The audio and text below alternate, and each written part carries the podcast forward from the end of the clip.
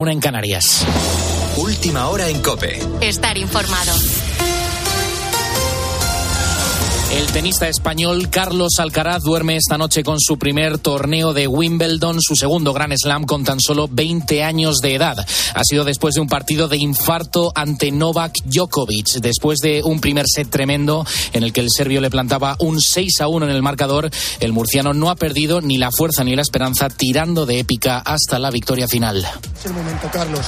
Te lo voy a repetir por si se te ha olvidado. Te lo dice tu abuelo. Te lo lleva diciendo desde que eras un niño. Las tres T's es el momento, Carlitos. Cabeza, corazón y cojones. El micro azul de la cadena COPE, el micro azul de tiempo de juego, te va a contar cómo Carlos Alcaraz gana Wimbledon con 20 años. Vamos allá. Desde el Palmar para para toda España. El servicio es buenísimo. El resto de Djokovic. Pásale, pásale, pásale. Derecha cruzada de Carlos Alcaraz la deja en la red. No va Djokovic. Se tira al suelo. Así narraba ese punto de partido histórico nuestro compañero de tiempo de juego, Ángel García, después de un partido que ha durado cuatro horas y 43 minutos y que nos ha tenido a todos los españoles pendientes de la radio, de la tele y de las redes sociales. Y habrá tiempo para las comparaciones con Rafa Nadal, pero lo que sí es cierto es que Carlitos Alcaraz seguirá siendo número uno del tenis mundial. Ha llegado por ahora a dos finales de Grand Slam y ha ganado los dos en Estados Unidos y ahora sobre el tapete verde londinense. ¿Y cómo lo ha visto el tenista? Pues él dice que se ve muy capacitado para este tipo de citas, para estas finales épicas. Hoy, después del partido, sí que es verdad que para mí para mi sensación es que estoy listo para vivir este tipo de situaciones, estoy listo para, para jugar eh, partidos épicos con grandes leyendas eh, y en grandes eh, escenarios. Yo sí que siento eso para mí, yo no sé si para los demás o para toda la gente que, esperaba que hiciera esto o que fuera un jugador, no sé si hoy lo lo he demostrado, pero, pero la sensación personal sí que, sí que ha sido así. Con la fuerza de ABC. Cope, estar informado. Las llamas en la isla de La Palma, en las Canarias, no cesan. Aún así, las últimas noticias que nos llegan son buenas. El gobierno canario ha levantado la evacuación para la mayoría de los desalojados por el incendio. Ya pueden volver a sus casas de manera escalonada los vecinos del pueblo de Tijarafe y casi todos los del municipio de Punta Gorda. El fin de semana en esta isla canaria ha sido complicado. De hecho, aún preocupa el frente del Parque Nacional de la Caldera de Taburiente, donde aún no se han podido desplegar todos los recursos. Pablo Fernández. Más de 4.700 hectáreas se han quemado entre Tijarafe y Punta Gorda, aunque ahora mismo pues la zona más preocupante es la del Parque Nacional de la Caldera de Taburiente. Allí es donde están intentando llegar las labores de extinción. José Alberto Gallego es coordinador militar de emergencia y teniente coronel de la UME. Bueno, nosotros en la UME en concreto, ahora mismo estamos 204 efectivos aquí en la zona eh, para trabajar en dos turnos de 12 horas y bueno, estamos haciendo tareas de ataque directo con quema, pero nosotros estamos en el sector oeste, oeste entrando con el sur, controlando la carretera LP1 para que el fuego no pase hacia el sur, hacia el oeste de esa carretera, asegurando todas esas poblaciones, esas viviendas que hay ahí. Y desde la UME esperan que durante esta noche la cosa siga mejorando. Operando esta noche se presenta una ventana de oportunidad, baja mucho la temperatura, sube la humedad y, y, bueno, esperemos que esta noche que vamos a aumentar los efectivos nosotros en concreto para ver si podemos cogerlo, cogerlo bien y que mañana amanezca el día con buenas noticias. Durante las próximas horas seguiremos pendientes de unos incendios que ya han quemado cerca de 5.000 hectáreas. Estamos a una semana de las elecciones del 23J. A esta hora, de hecho, ya sabremos los resultados de unas elecciones que pueden ser decisivas y que pueden suponer el comienzo de un nuevo gobierno o la continuidad de Pedro Sánchez como presidente. En los últimos kilómetros de campaña, la confrontación se mantiene. Primero, Sánchez desde Barcelona. Yo lo tengo claro, yo lo digo sin ambajes, sin tapujos. A partir del 23 de julio, yo gobernaré con el partido de Yolanda Díaz. En el otro lado, aunque no lo digan, aunque se avergüencen, solamente puede haber un gobierno de Feijóo con Abascal. Y después Yolanda Díaz desde Madrid también dejaba claro que si tienen que pactar, pactarán. Quien no quiere gobernar en compañía de otros es Alberto Núñez Feijó. El candidato del Partido Popular ha comentado en una entrevista al diario El Español que prefieren entrar en el Ejecutivo sin Vox. Tienes más información en nuestra página web en cope.es. Sigues ahora en la noche de Cope. Cope, estar informado.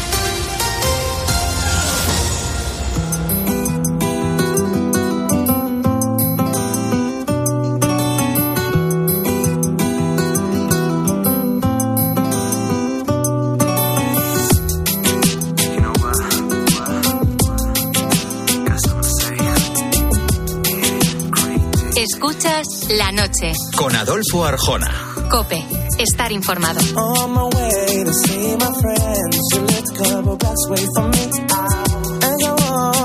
Ya sabemos qué está pasando en España y en el mundo. Eh, ¿Has pensado que a lo largo de la historia, riqueza y poder han ido de la mano?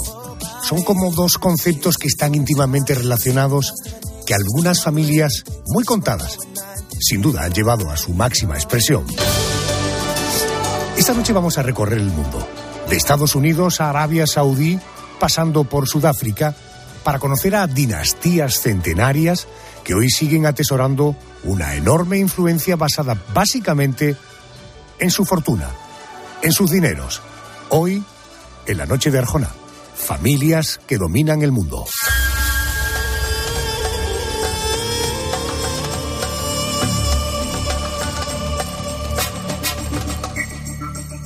Vamos a adentrarnos en la monarquía más poderosa del planeta, la Casa de Saud, la dinastía de la familia real de Arabia Saudí. Pongamos sobre la mesa cifras que nos hagan comprender la magnitud de la riqueza de esta Casa Real. Carmen Cerván. Pues Adolfo, te contaré, por ejemplo, que un análisis de la revista Forbes cifró en 1,6 trillones, con T, trillones de dólares la fortuna de esta familia, de la que forman parte más de 15.000 personas, aunque solo unas 2.000 tendrían acceso a ese patrimonio. Por comparar, la familia real de Qatar, que ha organizado el Mundial de Fútbol más caro de la historia, es la tercera más rica del mundo. La familia real de Arabia Saudí es la número uno del ranking. Allí el puesto en el trono se hereda, pero no de padres a hijos, sino a favor de los hermanos varones del monarca. Cuando se agota esa vía es cuando se pasa a la siguiente generación. Siempre, eso sí, dejando de lado a las mujeres que no forman parte de esa línea de sucesión al trono. De los reyes de Arabia Saudí se dice que son los reyes del oro negro, por las enormes reservas de petróleo que están bajo su poder. Qué barbaridad, ¿verdad? David Hernández es profesor de Relaciones Internacionales de la Universidad Complutense de Madrid. Me voy a agarrar de su mano para comprender un poco más estas magnitudes que nos ha contado Carmen. Eh, profesor David, muy buenas noches. Muy buenas noches, Adolfo. Buenas noches. Oiga, primera aclaración y le ruego por favor con brevedad. Arabia Saudí, familia Al Saud, Saudí Saud. ¿Esa similitud entre el nombre del país y de la familia tiene algún motivo o es pura casualidad? No, no es pura casualidad. Es la forma que tiene la familia real de marcar que ese territorio es suyo, que ese país es suyo.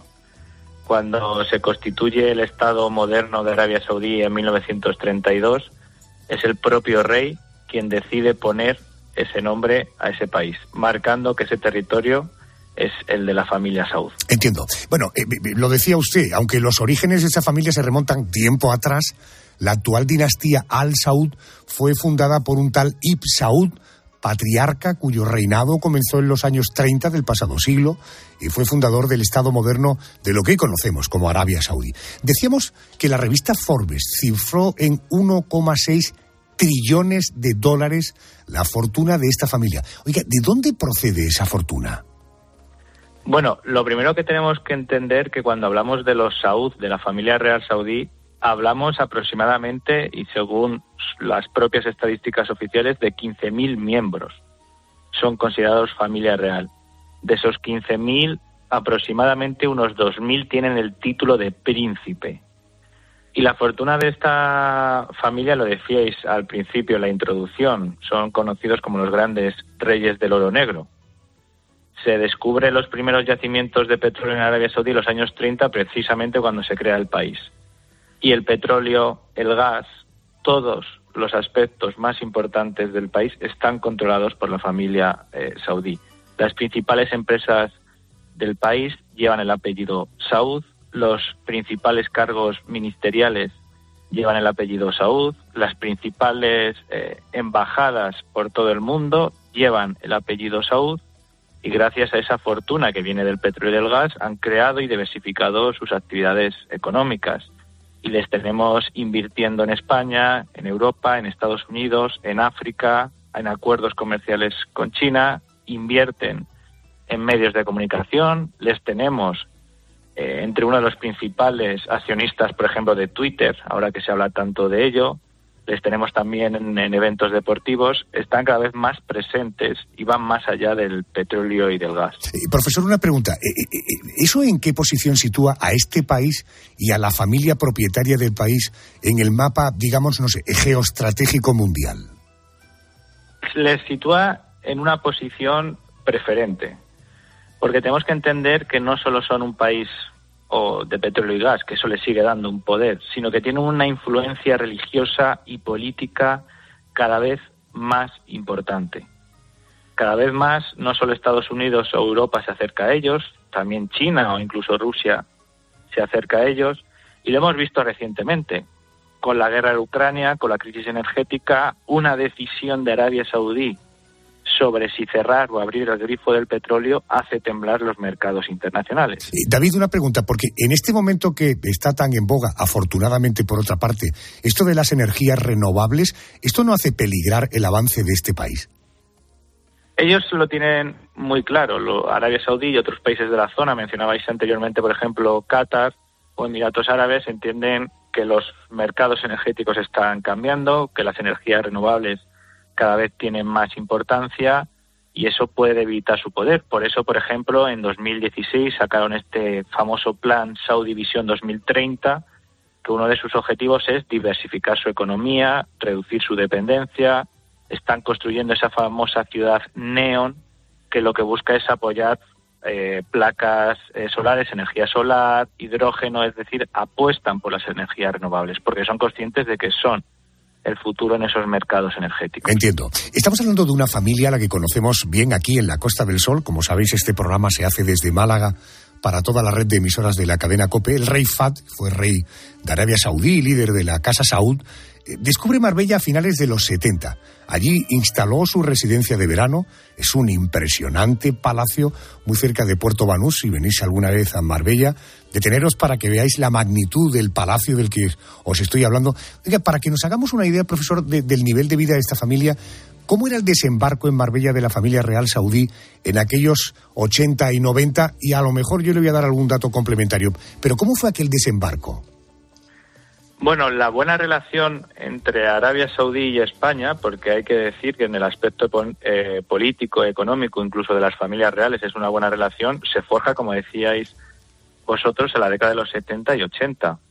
Y se forja en ese momento en el que España entra en una transición democrática, la situación económica en España no es muy favorable y precisamente Arabia Saudí se va a convertir en uno de los principales socios económicos de España gracias a ese oro negro que hemos denominado. Y a partir de ahí se le abren las puertas a la familia real saudí en la costa del sol de España, pero también en otras capitales. Y es paradójico porque esa familia real que lleva una vida eh, de lujo contrasta precisamente con los preceptos religiosos que ellos defienden, esa corriente del Islam que es el wahabismo, una corriente muy eh, radical, muy conservadora, y contradice un poco también la situación del país en la que todavía una gran parte de los ciudadanos saudíes, cerca de aproximadamente unos cuatro millones, viven en la pobreza.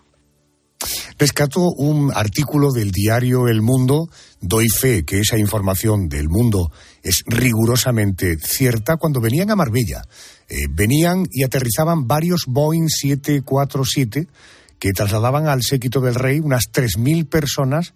Fijaros la magnitud. Gastaban en la ciudad, en Marbella, alrededor de 6 millones de euros diarios no sé, por ponerte un ejemplo, un jardinero cobraba 3.000 euros mensuales y, por cierto, eh, una floristería que proporcionaba flores frescas eh, al palacio lo hacía por 1.500 euros al día. Bueno, voy a detener en un nombre propio, el de Mohammed bin Salman bin Abdulaziz Al Saud. Bueno, este señor tiene 37 años. Es el príncipe heredero y primer ministro de Arabia Saudí. Su padre, el rey Salman, eh, por cierto, padece Alzheimer. Es uno de los hombres más ricos del mundo, es un amante del lujo. Él es el propietario de la mansión más cara del mundo, el Chateau Louis XIV, cercano a Versalles. Dicen que le costó en el entorno de 275 millones de euros. Es el propietario eh, del cuarto yate más caro del mundo, el Serene, casi 500 millones de barco que luce en su interior la obra de arte más cara del mundo, el Salvatore Mundi de Leonardo da Vinci, por el que pagó en una subasta casi 400 millones de euros. Eh, profesor, al príncipe heredero eh, le precede una fama, digamos que dudosa. ¿Qué se dice de él? Bueno, el príncipe heredero Salman, ese joven líder árabe que aparece en un país marcado por reyes octogenarios, aparece en 2015 sin que nadie supiera muy bien quién era, más allá de ser el hijo del rey, y rápidamente asume todas las responsabilidades políticas del país. Es el verdadero jefe líder del país porque, como señalabas, su padre tiene problemas de salud. Y este príncipe, este joven príncipe, se ganó en los primeros años eh, el respaldo, el apoyo de las principales capitales occidentales. Eh, se le vio en, Silicon Valley, en la famosa Silicon Valley, se le vio en las sedes de Amazon, en Facebook, esa figura de modernidad. Sin embargo, llega 2018, el asesinato del periodista Jamal Khashoggi en el consulado saudí de Estambul, y es como si parte de la comunidad internacional se diera cuenta de que existen eh, importantes eh, elementos dentro del país y dentro del régimen saudí que no concuerdan con esa defensa de valores, de derechos, de democracia. Y a partir de ahí se pone en tela de juicio a Mohammed bin Salman porque se le acusa de estar detrás del asesinato de este periodista, se le acusa de seguir y llevar a cabo la guerra en Yemen, que es considerada por las Naciones Unidas la mayor emergencia humanitaria de la actualidad, y se le excluye durante unos años. Pero como decíamos anteriormente, aparece la guerra en Ucrania, aparece la necesidad de estabilizar los mercados energéticos y Joe Biden, por ejemplo, el presidente de Estados Unidos, que en su momento le llamó paria y que dijo que nunca se pondría al teléfono con el príncipe Mohammed bin Salman, rápidamente en verano visita Arabia Saudí para encontrarse con el príncipe que él anteriormente había llamado paria. Correcto. Este señor, este príncipe Mohammed bin Salman, es quien ha convertido a Cristiano Ronaldo en el deportista mejor pagado de la historia. Un contrato con el club Al Nasser de Arabia Saudí por un importe de 225 millones de euros al año. Eh, supongo que la implicación eh, del príncipe en este fichaje eh, tiene algún objetivo. ¿Qué busca el príncipe apoyando y supongo que echando una mano en tan abultada contratación? Hay que entender que Arabia Saudí en este campo del deporte no está inventando nada nuevo. De hecho, por ejemplo, países como Qatar, que organiza el Mundial, Emiratos Árabes o Bahrein, ya lo están utilizando. Buscan organizar eventos deportivos, buscan traer grandes figuras deportivas, eventos deportivos. Acabamos de ver el Dakar en Arabia Saudí, la Supercopa de España en Arabia Saudí, torneos de ajedrez, de boxeo, los famosos eSports. Fichan ahora a Cristiano Ronaldo, se rumorea que si pretenden fichar a Messi, lo que pretenden es utilizar el deporte primero para promocionar el país y posteriormente también como una muestra de fuerza. Es decir, tenemos la capacidad de organizar y de crear cualquier evento que nos propongamos. De hecho, recientemente salió a la luz que Arabia Saudí va a organizar los Juegos Olímpicos de Invierno Asiáticos en 2029 habrá que ver cómo se organizan unos Juegos de Invierno en Arabia Saudí. Correcto. Eh, profe, ¿es cierto algo que he leído que en Arabia Saudí, a pesar de toda esta apariencia de la que estamos hablando, eh, la monarquía prohíbe los, por ejemplo, los partidos políticos? Sí, los partidos políticos y los sindicatos en Arabia Saudí están prohibidos. De hecho, la pertenencia a alguna formación política o sindicato está penalizada con, con pena de cárcel y otro tipo de penas más duras. De hecho, en Arabia Saudí, a partir del año 2005, comenzaron a celebrarse elecciones municipales en las que, por ejemplo, eh, pueden participar las mujeres, pero siempre se hacen a través de listas eh, individuales, nunca a través de ningún tipo de plataforma política o de otro tipo, siempre de forma individual y pasando previamente por el registro y por el análisis de tu candidatura por parte de las autoridades para saber si eres conveniente o no. Correcto. ¿Estamos hablando, por tanto, de una monarquía absoluta? Totalmente. Es una monarquía que tenemos que entender que la familia real y el rey, en este caso el príncipe Mohammed bin Salman, porque el rey, como hablábamos anteriormente, está en un estado de salud delicado, controlan las principales eh, ámbitos de la vida política, económica y social del país. Están presentes en todos eh, los grandes eh, aspectos de la vida de un saudí en su día a día. Que estamos hablando de un país en el que la mujer no tiene las mismas libertades ni derecho que los hombres. Es increíble, ¿verdad? Que esto pueda estar ocurriendo. Dicen que como señal de aperturismo desde hace unos años se les permite conducir y acudir a los estadios de fútbol. Estoy hablando de las mujeres, ¿eh? Eh, seres humanos, quiero decirte. Eh, ¿Cómo es la vida en ese país? ¿Cómo vive un ciudadano de Arabia Saudí en general y una mujer en particular? En Arabia Saudí, como tú mismo dices, se está dando actualmente una situación un poco paradójica, porque se está vendiendo el discurso de que el país está cambiando, del que el país se está abriendo. De hecho, como decías anteriormente, hace cuatro o cinco años se ha autorizado a las mujeres poder eh, conducir, se ha autorizado a las mujeres poder eh, formar parte de las Fuerzas Armadas, de viajar al extranjero sin autoridad de un varón, de poder abrir su cuenta en el banco, abrir un negocio sin la autoridad eh, de un hombre.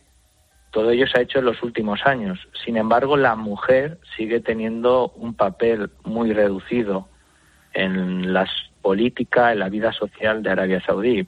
Todavía hay espacios públicos, aunque ahora se abren a los estadios, en los que hombres y mujeres tienen los accesos eh, diferenciados. Por ejemplo, las mujeres todavía siguen dependiendo de la tutela de, de un hombre, ya sea su marido, ya sea su padre o incluso su abuelo o un tío o un hermano.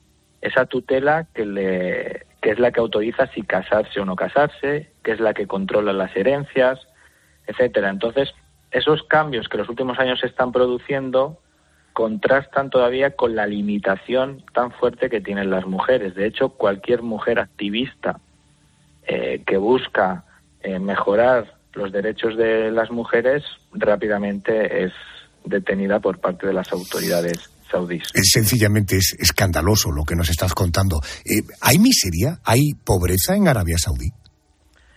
Ese es un tema eh, polémico cuando se estudia Arabia Saudí, porque si nos remitimos a las estadísticas oficiales saudíes, no se habla eh, de unos grandes índices de pobreza, de desigualdad, incluso de desempleo.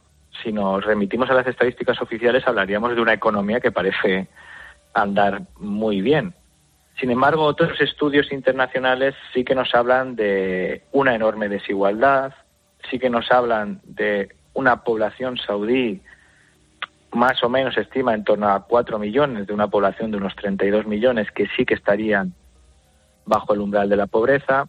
Entonces, esa realidad choca en muchas ocasiones cuando vemos ese lujo que nos transmite, por ejemplo, miembros de la familia saudí cuando visitan eh, Marbella. Entiendo. David, gracias por atendernos y por ayudarnos a hacer esta fotografía eh, de esta dinastía, de esta familia que sin duda acumula mucho poder y mucho dinero. Gracias y buenas noches. Muchas gracias a vosotros.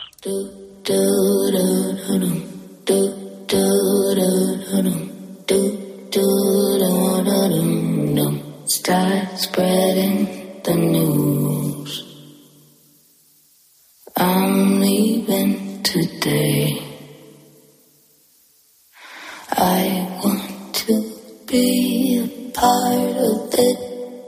New York, New York.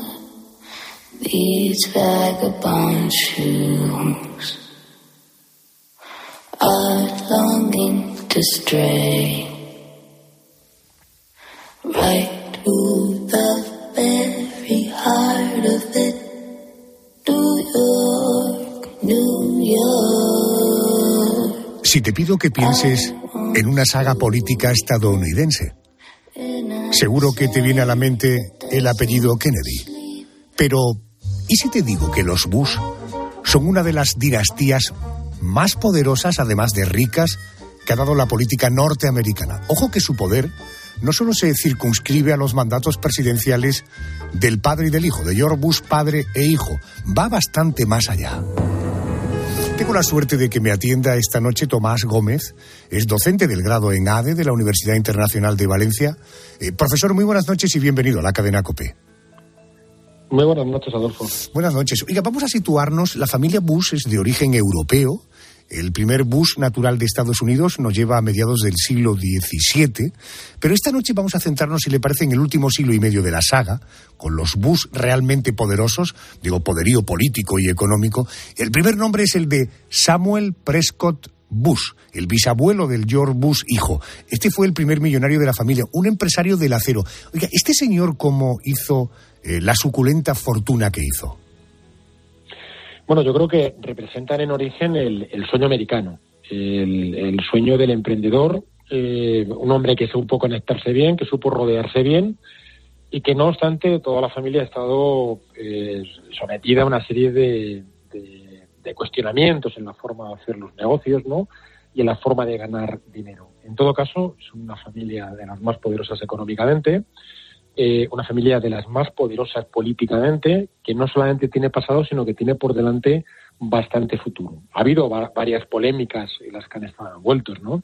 Con la desclasificación de algunos eh, eh, documentos que eran secretos, bueno, pues se ha conocido que tenían vinculación económica con el propio régimen nazi, ¿no? Con, con el régimen de Adolfo Hitler y que, bueno, a pesar de la prohibición eh, eh, mediante el ordenamiento jurídico que se hizo, que hizo Roosevelt eh, después del ataque del Pearl bueno, pues consiguieron sortearlo y consiguieron seguir manteniendo actividad económica. El acero fue el origen de toda su de todo su negocio. Entiendo.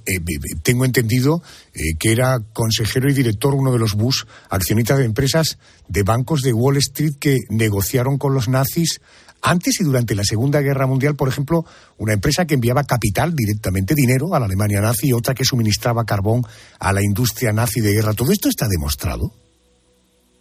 Bueno, los papeles que se han desclasificado eh, eh, van en esa línea y además algunas investigaciones y algunos libros publicados que eh, bueno indican cómo pudo sortear incluso después de la prohibición para poder seguir manteniendo algunas relaciones eh, económicas. Pero ha habido otros casos en los que ha habido eh, controversia, como ha sido, por ejemplo, eh, con una empresa llamada Zapata que mantenía en relaciones económicas en Cuba, con perforaciones de, estudios de prospecciones para el petróleo, y que también se sospecha y hay algunos indicios de que bueno podría ser incluso una tapadera de la CIA. Es decir, han estado mm, tanto en el poder como en todos los subterfugios y todos los laberintos que están por debajo del poder.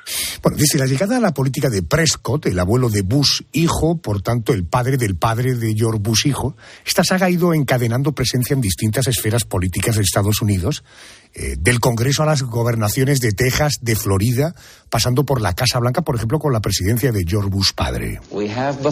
Los fundadores tenemos la oportunidad de forjar para nosotros y las generaciones futuras un nuevo orden mundial, un mundo donde el Estado de Derecho y no la ley de la jungla gobierne la conducta de las naciones. La voz de George Bush padre. Eh, se estima que a principios de los años 80 atesoraba una fortuna de unos 1.400 millones de dólares. Eh, eh, ¿Cuál fue su millonario negocio y cómo fue su ascenso político hasta llegar a ocupar el despacho oval? Bueno, el primer político fue Prescott, que fue senador, fue el primer cargo que, importante que ocupa la familia.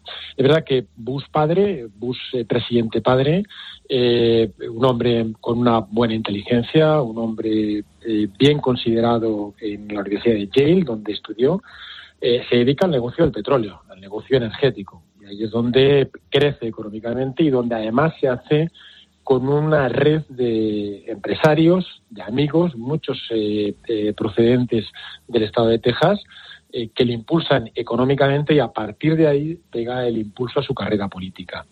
Eh, Bush padre presidente tiene poco que ver con Bush eh, hijo, ¿no?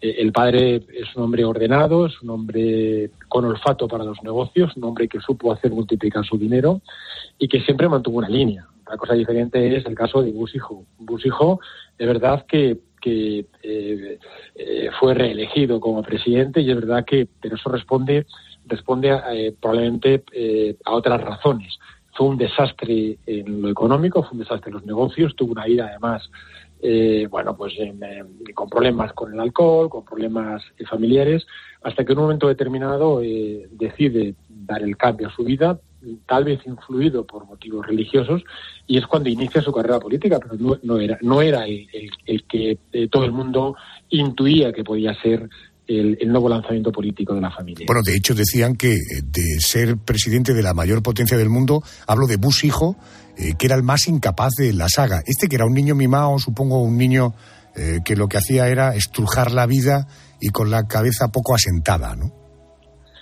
Absolutamente. Es decir, tuvo la cabeza poco asentada antes de tomar la decisión presidencial. Es verdad que hay un momento en la ida, tal vez influido por un religioso, eh, de la Iglesia Metódica, que, él en un camino, parece por la playa, en un paseo, decide dar un cambio a, su vida, decide eh, también eh, mejorar su relación con su mujer, su relación familiar, dejar el alcohol, dejar una vida bastante ociosa que haya llevado y decide que, bueno, pues se va a tomar en serio las cosas y que va a iniciar política. Pero desde luego, también como presidente, ha sabido hacer algunas cosas, pero eh, digo, mantenerse el poder, supo cómo enfocar las campañas, supo cómo llegar al electorado republicano, pero desde luego tampoco ha sido el presidente más brillante en Estados Unidos. Eh, Tomás, eh, disculpa, sí, perdón, perdón, me decías, discúlpame, perdón.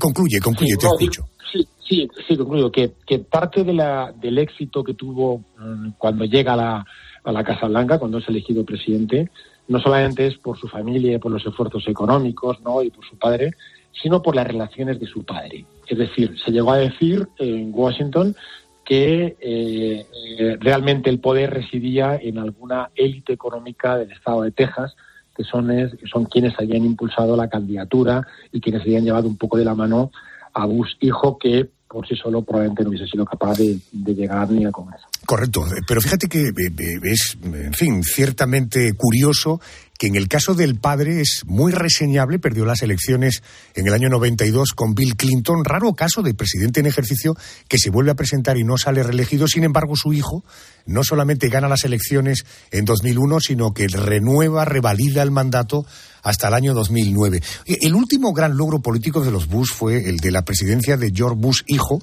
En 2014 su hermano Jeb eh, ex gobernador de Florida, anunció que estaba considerando su candidatura a la Casa Blanca. Aquello no prosperó. Trump se impuso como candidato republicano. Eh, Tomás, ¿tú crees que hay futuro para la saga política de los Bush o con el último presidente de la familia puede ser que se dé por cerrada la saga?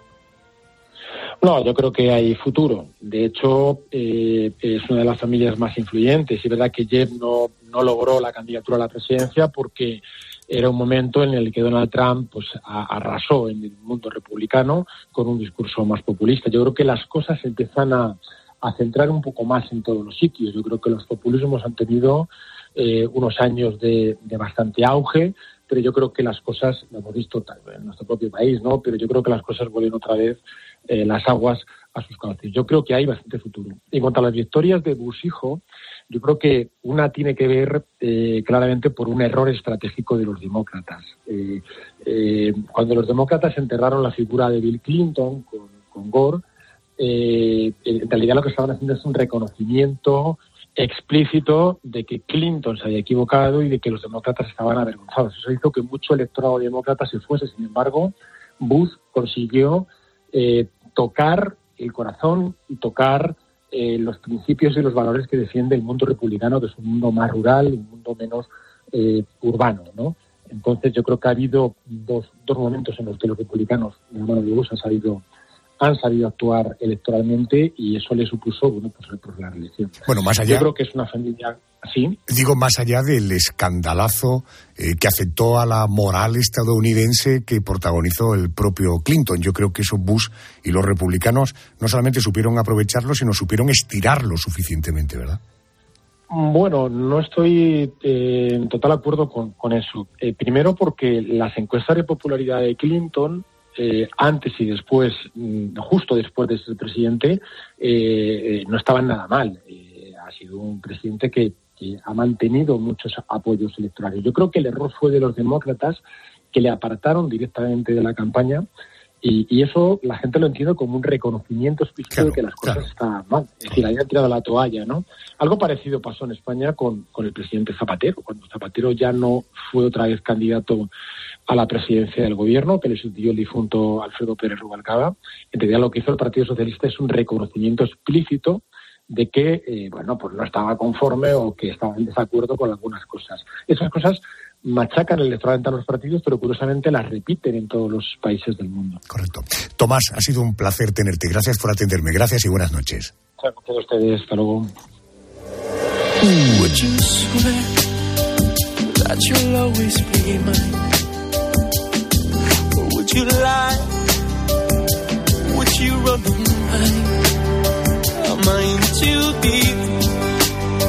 Am I lost my mind?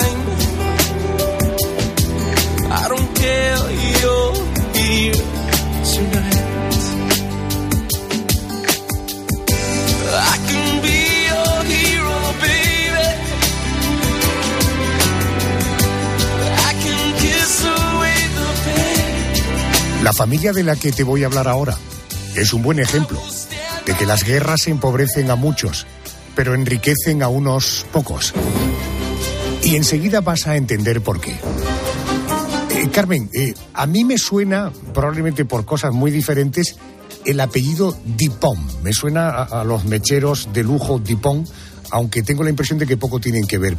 Eh, ¿Quiénes son esta dinastía, este apellido Dupont? Bueno, pues es el apellido de, como tú dices, una dinastía que tiene origen europeo y varios siglos de historia en los Estados Unidos. Hizo fortuna allí, de hecho, en tierras americanas. Aunque con los cambios lógicos del paso de los siglos, la empresa familiar fundada a principios del 19 sigue existiendo hoy día. Una saga que es responsable de materiales que están presentes en el día a día de cada uno de nosotros. Vamos a ir descubriendo cuáles.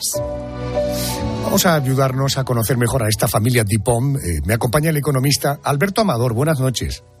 Buenas noches, Adolfo, ¿qué tal? Buenas noches y bienvenido a, a la COPE. Oiga, esta familia, esta, esta, familia estadounidense de origen eh, francés, una familia adinerada, poderosa, bueno, ya en el siglo XVIII, en la época del rey Luis XVI y de María Antonieta, pero el verdadero poder de los Dupont se fragua en Estados Unidos gracias a Eleuter Irené Dupont. Él funda la empresa con el apellido familiar a principios del siglo XIX, crea una empresa de pólvora, fue un negocio estupendo, porque decían que la pólvora que había en Estados Unidos era cara y de mala calidad, y la que fabricaba la empresa Dupont era una pólvora de buena calidad. Eh, oye, uno de sus clientes fue precisamente el gobierno estadounidense, y ojo, cuando una administración se fija una empresa la puede poner hartica de billetes.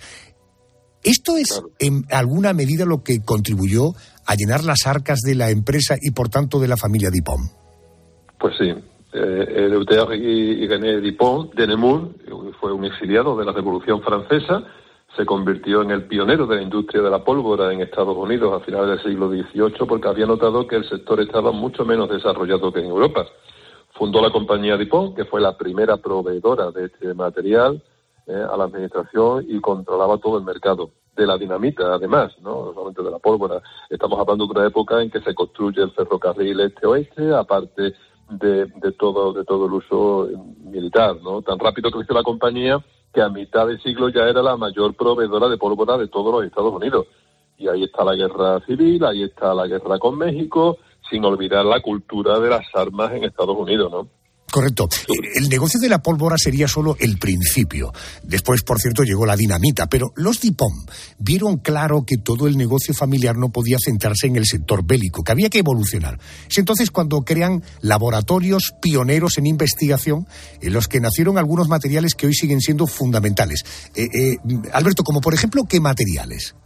Bueno, eh, materiales todos de uso cotidiano, como el vestel, el neopreno, el nylon, la licra, el, el plexiglas, el teflón y otros que conocemos menos, como el Kevlar, el Nomex, Tidex, Sontara, que suenan a marcas, ¿eh? porque ellos tenían la costumbre de registrar como marca sus avances. Eh, el Vespel es una marca comercial de gama de plásticos duraderos, el neopreno, pues, caucho sintético, el nylon, empieza siendo utilizado como primer producto en los cepillos de dientes con cerdas de nylon y peine.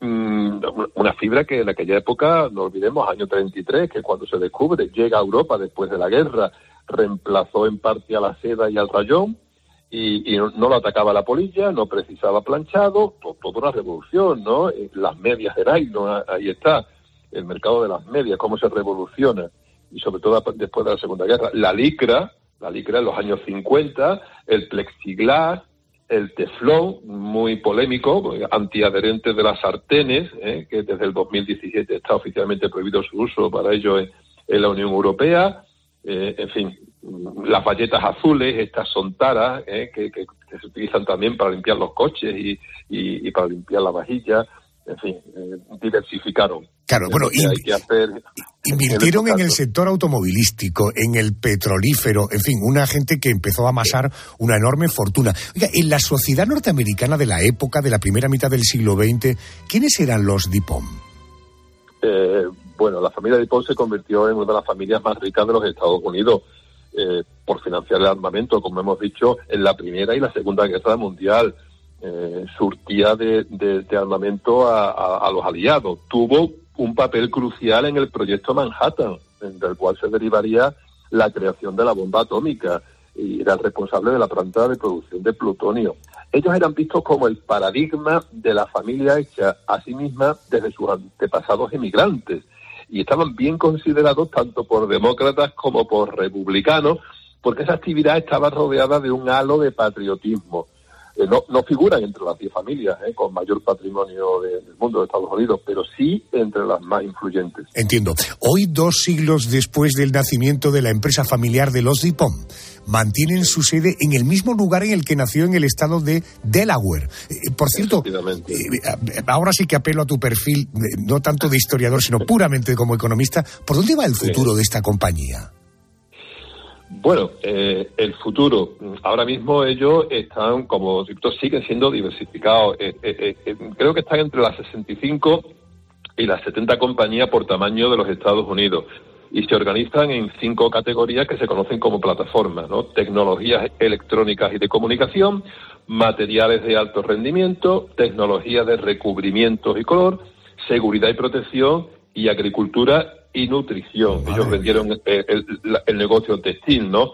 Eh, Ellos se describen a sí mismos como una compañía científica, así científica, mundial, que emplea más de 60.000 personas en todo el mundo. Tienen aquí una factoría en Asturias también, ¿eh? Pero dicen que el futuro, que es lo que me pregunta y ya concreto, se va a centrar en la producción de semillas transgénicas, ahí está la soja transgénica, el maíz transgénico, ¿eh? materiales para paneles solares y alternativas a los combustibles fósiles. Alberto, eh, ¿la familia DIPOM son personajes socialmente conocidos hoy en Estados Unidos? Sí, sí, eh, son, son conocidos y de hecho les rodea la polémica. Mira, los poderosos no se dejan ver. Yo recuerdo siempre la anécdota de, de Isabel de Farnesio con Esquilache. No sé si recuerda la película Esquilache protagonizada por Fernando Fernán Gómez, donde la madre del rey llama a, a Esquilache y le pregunta, oye, ¿tú sabes quién manda en España? Dice, su majestad, Carlos III. Dice, no, no, en España manda un banquero de Génova al que tú no conoces y tienes bastante enfadado. Con esto quiero decir que no se hacen ver. Ellos sí patrocinan a lo mejor autos en carrera de coche, pero cuando salen en prensa, cuidadito, cuidadito porque está el tema de la toxicidad del C8, eh, su papel como productor de compuestos CFC, que ha sido muy polémico porque dañan a la capa de ozono. La agricultura transgénica tiene muchísimos detractores y no olvidemos también el tema del apoyo al programa nuclear iraquí, ¿eh? que está, está documentado. Quiero decir que muchas veces cuando salen y se les conoce son por temas que prefieren no estar en el candelero. La familia DIPOM, no te olvides de esto. Qué suerte tengo de que invitados de la talla, el nivel de Alberto Amador, digan sí cuando les invito al programa. Alberto, gracias por atenderme, te mando un abrazo. Gracias. A vosotros, Adolfo, buenas noches.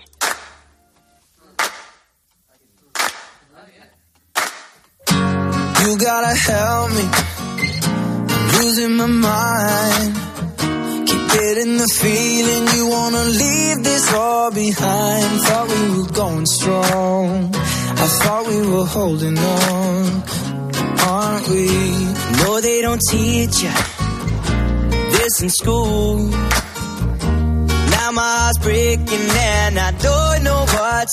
La pólvora que no parece, la sustancia más elegante hizo ricos a los Dupont, que hoy continúan atesorando una enorme fortuna. Pero la historia familiar de la que te quiero hablar ahora va un paso más allá. El círculo del lujo y el poder se cierra cuando una saga se convierte en millonaria gracias a los diamantes.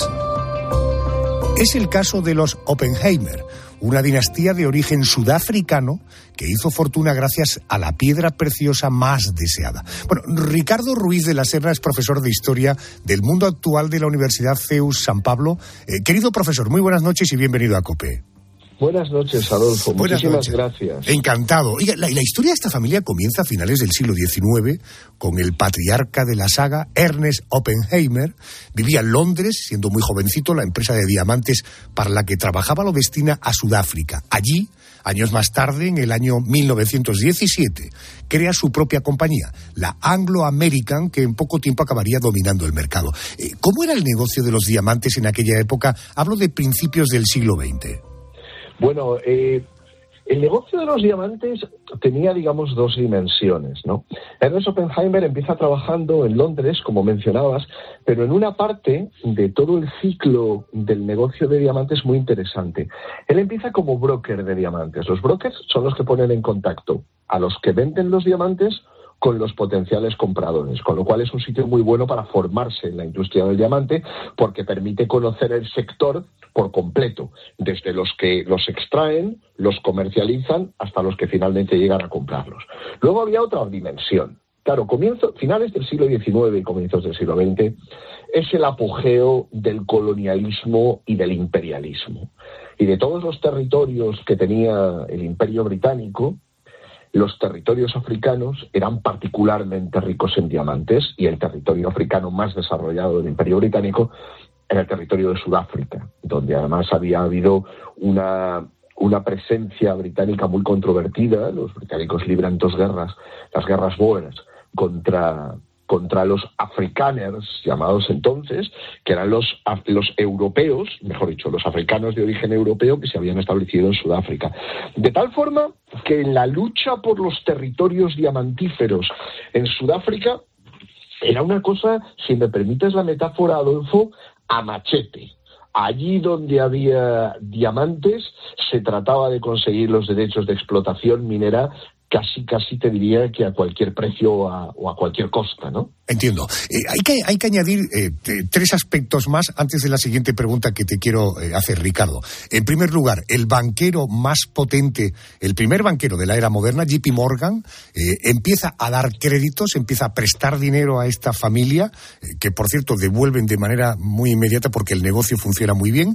La asociación del- de este mundo de diamantes con el Hollywood de la época, cuando hemos hablado de otras fortunas, hablamos por ejemplo del cigarrillo, como eh, para introducir el cigarrillo en muchos mercados utilizaron las películas de Hollywood. En el caso de los diamantes pasó exactamente igual como segunda idea. Y luego como tercera idea parece que en algunas zonas del mundo como India y Brasil empezaron a extinguirse esta cantidad de diamantes y Sudáfrica se convirtió en el punto álgico. A partir de ahí, Ernest Oppenheimer creó la compañía, como os dije antes, Anglo American. Su hijo Harry creó The Beers, dos empresas que acabarían uniendo sus caminos con compras de acciones.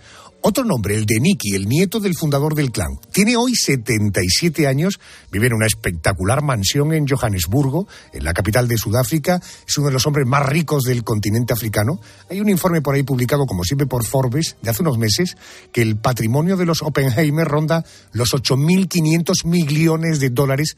Pero ojo porque esta familia no se ha hecho multimillonaria solo con los diamantes. Profesor, ¿a qué más deben su fortuna? Bueno, hay, es que hay, han salido muchas cosas. Adolfo, déjame, déjame que haga algunos, algunos apuntes y voy, y voy contestando. Adelante. Mira, lo que mencionabas de JP Morgan es fundamental, porque la industria del diamante requiere de grandes cantidades de crédito. Piensa que cuando te dedicas a la explotación del diamante, Profesor, acércate, acércate al teléfono para que te podamos oír bien, por favor. un segundito, un segundito. Tranquilo, eh, ponte cómodo. Decía Ahora, eh, perfecto. Adolfo, claro, decía Adolfo que el negocio diamantífero tiene, por una parte, todas las inversiones que necesitas mm, para la minería, para la extracción, después para el transporte, para la custodia, es decir, requiere mucho crédito y ahí el apoyo de la banca es fundamental. Por eso sin JP Morgan, Oppenheimer, el patriarca de la familia, no hubiera, no hubiera llegado muy lejos. Luego decías, claro, devolvió los préstamos pronto. Es que esta es la clave en el diamante. El diamante es una industria muy ágil. Entonces, si uno no devuelve pronto, es que, es que no está comercializando bien los diamantes y le cierran el grifo del crédito. Luego mencionabas lo de Hollywood.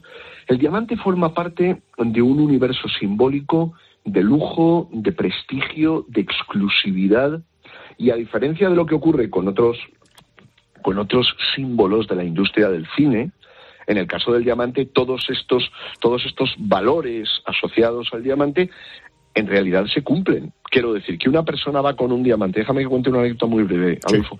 Eh, una persona va con un diamante a una de las bolsas de diamantes del mundo y se cierran acuerdos de mucho dinero con un apretón de manos. Y la compraventa del diamante se hace en condiciones de total confianza y puedes llevar una fortuna al cuello, colgada de una cadenita.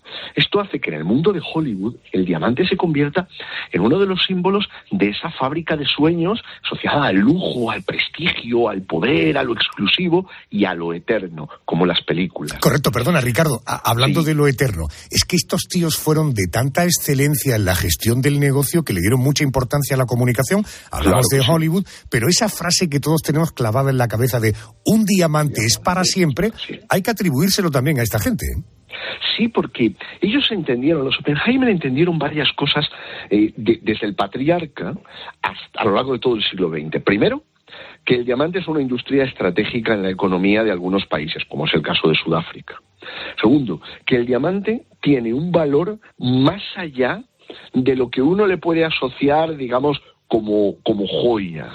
El diamante tiene un valor simbólico de prestigio, de poder, con lo cual la clientela del mundo del diamante también es una clientela muy especial. Hay que pensar que esta familia se convierte en los suministradores de diamantes de algunas de las fortunas más exclusivas del mundo. Luego había otra cosa que mencionabas y, que, y sobre lo que querría volver un momento, que es esto de las compañías. ¿no? Claro, la explotación del diamante termina haciendo que la búsqueda de nuevos mercados y la búsqueda de nuevos yacimientos exija cierto nivel de influencia política, social, y ahí la comunicación, y ahí la comunicación es central. Eh, pero cuidado, no solo las relaciones públicas, Adolfo, el periodismo, el periodismo. Entonces, las compañías dedicadas al negocio del diamante hacen grandes inversiones en comunicación en distintos niveles. Cine, televisión, celebridades, prensa del corazón, patrocinio de eventos. Eh, Ricardo, eh, eh, fíjate, ellos eran poseedores, dicen, de la joya más cara del mundo, lleva el nombre del diamante Oppenheimer. Se trata de una pieza única, el diamante azul más grande, más puro de todo el mundo. Christie's lo subastó en 2016, se vendió por más de 51 millones de euros. Nunca se supo, por cierto, quién lo había comprado. Eh, yo querría preguntarte ahora, ¿quiénes son los Oppenheimer hoy en Sudáfrica? ¿Es una familia conocida, reconocida y respetada en su país? Sí, sí, sí. Es una familia muy importante. Y no solo en Sudáfrica. Es decir, los Oppenheimer son una de las familias que cuando uno entra en el mundo del lujo, de, de la joyería, de la exclusividad, sí, sin duda, son uno de los nombres importantes. Es decir, si, si los diamantes fuesen como el mundo del diseño, los Oppenheimer serían Lagerfeld, serían Chanel, serían Oscar de la Renta, es decir, serían los, son los primeros espadas en el mundo del, del diamante. Y además son una saga. Es un, el mundo del diamante es, es muy difícil sobrevivir en el mundo del diamante si uno lo hace mal porque la competencia es feroz, porque es un mundo, como decía antes, muy ágil, con lo cual es muy fácil que te quedes sin clientes, que te quedes sin suministradores. Es un mundo donde los errores se pagan carísimos y además no se perdonan. Los Oppenheimer han consolidado un prestigio y un poder, sin duda. Qué suerte ser alumno de un profesor cuyo nombre es ni más ni menos que Ricardo Ruiz de la Serna. Qué suerte para mí, para este programa, poder contar con eh, Ricardo para abrirnos un poquito los ojos respecto de un apellido que probablemente a la mayoría de nosotros no nos sonaba y fijaros la posición que ocupan en el mundo. Ricardo, profesor, gracias por atenderme y buenas noches. Muchísimas gracias. Buenas noches, Adolfo. Buenas noches.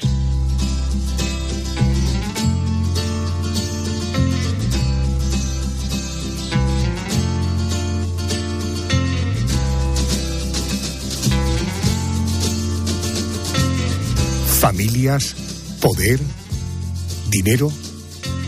Este ha sido el especial de esta noche. Quedan muchas familias asociadas al dinero y al poder que seguiremos conociendo en próximas entregas.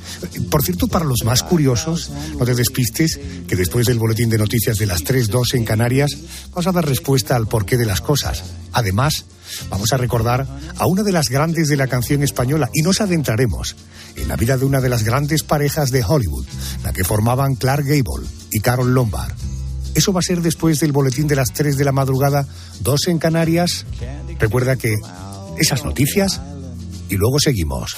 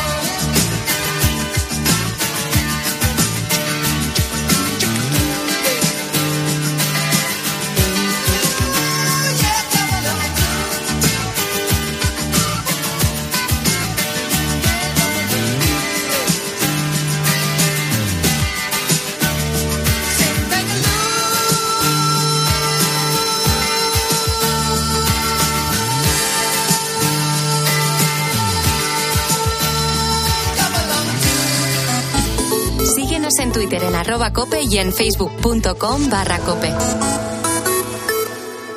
Sánchez. Defenderlo y defenderlo con el voto al Feijó. España va a llenar las urnas. Que la garantía del gobierno de coalición progresista. Abascal. Vamos a derogar las leyes que nos arruinan. como la ley 23J en cope. Objetivo Moncloa. Vive unas elecciones decisivas, con el minuto a minuto durante la jornada, en la antena y en cope.es. Y a partir de las siete y media de la tarde, programa especial con Carlos Herrera. Hay varias dudas, varias preguntas que nos hacemos acerca de... Ángel Expósito. Estamos ya en el 99% escrutado. Y junto a ellos, Pilar García Muñiz, Pilar Cisneros y Fernando de Aro en las sedes de los principales partidos para contarte todo lo que pase. 23J en Cope. Objetivo Moncloa. Sigue el escrutinio también en cope.es y en redes sociales.